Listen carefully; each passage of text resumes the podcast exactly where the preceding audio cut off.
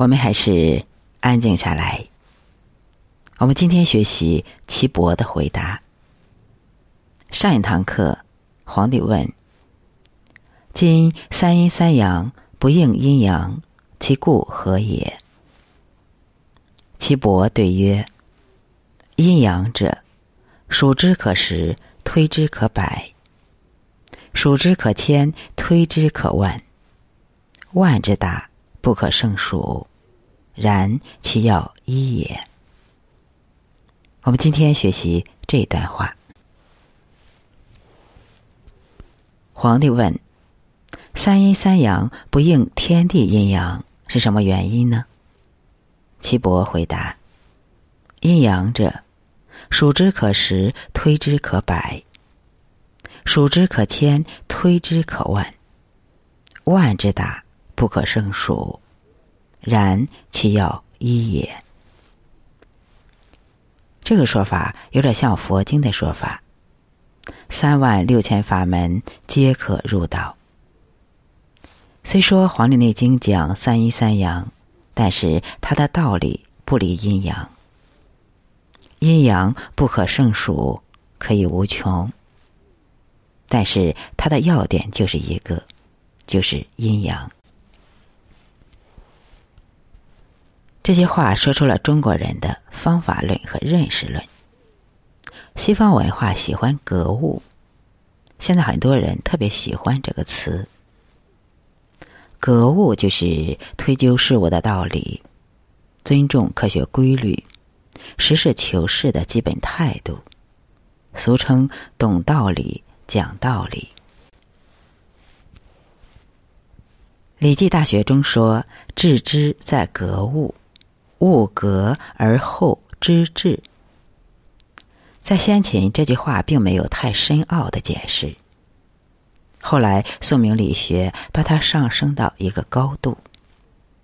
宋明理学之所以在西方受到肯定，与这种格物的精神相关。比如，一个碗由哪些材料组成，怎样的一种烧制过程。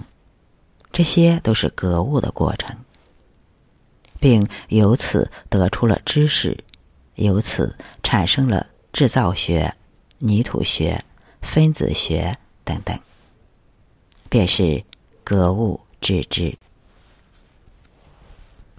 但是中国古代并不认为格物致知高级，因为格物和生成智慧还是有差距的。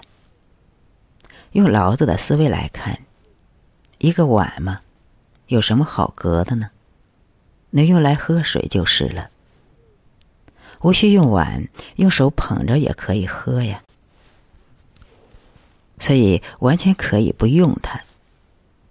格物还是把注意力放在了物上，而古代哲学真是把精神放在了无形的层面，比如气、阴阳。五行。再说格物会有一个问题，就是永无止境。随着材料的不同以及探究材料的仪器的进步，比方说显微镜的发明导致微生物被发现，如此便会越来越细化，就形成了不断的否定。于是西方文明的一大特点就是。不断的否定，继而不断的进步。而我们的文化从一开始就知道物无法穷尽，而道是唯一可以涵盖物的，所以我们把重点放在了道上。我们要隔的是是气，是阴阳，是五行这些。因为任何事物都是气的存在，都是阴阳的变化。天下之大，不可胜数，是数都数不过来的。以我们短暂的人生，是隔不完的。而最令人惊奇和沮丧的是，到最后，人们一定会发现，隔到最后一定是空。细化到极致，不就是空吗？而东方文明一开始就知道和理解了这个空，不用格，这个世界的本性就是空的，而空又是万有，所以是真空妙有。东方哲学的一个要点就是直接告诉我们结果，不太讲过程，因为任何过程到最后都是殊途同归。索性直接告诉我们本质，本质就是空。本质虽然为空，但是我们还要积极的活着，否则我们就悟不到这个空。这就是中国文化的妙处。这一段在告诉我们：世间万物数不过来，研究不过来，然其要一也。一就是阴阳，甭管三阴三阳、五阴五阳，就是两个字：阴阳；一个字：空。只要掌握了阴阳，就知道万物自有它的对立面。世间万物皆以阴阳来分类。只要拿出一个东西来，得其阴，自得其阳。就好比星座，你只要一出生，知道了太阳在哪里，就知道了月亮在哪里。基因也是双螺旋，也是阴阳。所以说，不必研究万物，只要明白了阴阳，我们就明白了万物。中国文化真正探究万物的方法。不是格物，而是取向比类。取向比类不单纯是中医的思维模式，而是整个中国传统文化的思维模式。读经典，如果不懂得取向比类的话，就很难读懂。在取向比类当中，你可以大道至简，只用阴阳，也可以用五行，还可以用八卦。但是一定要知道，这只是打比方而已，而非真有阴阳、五行或者八卦。一切无非就是取向比类。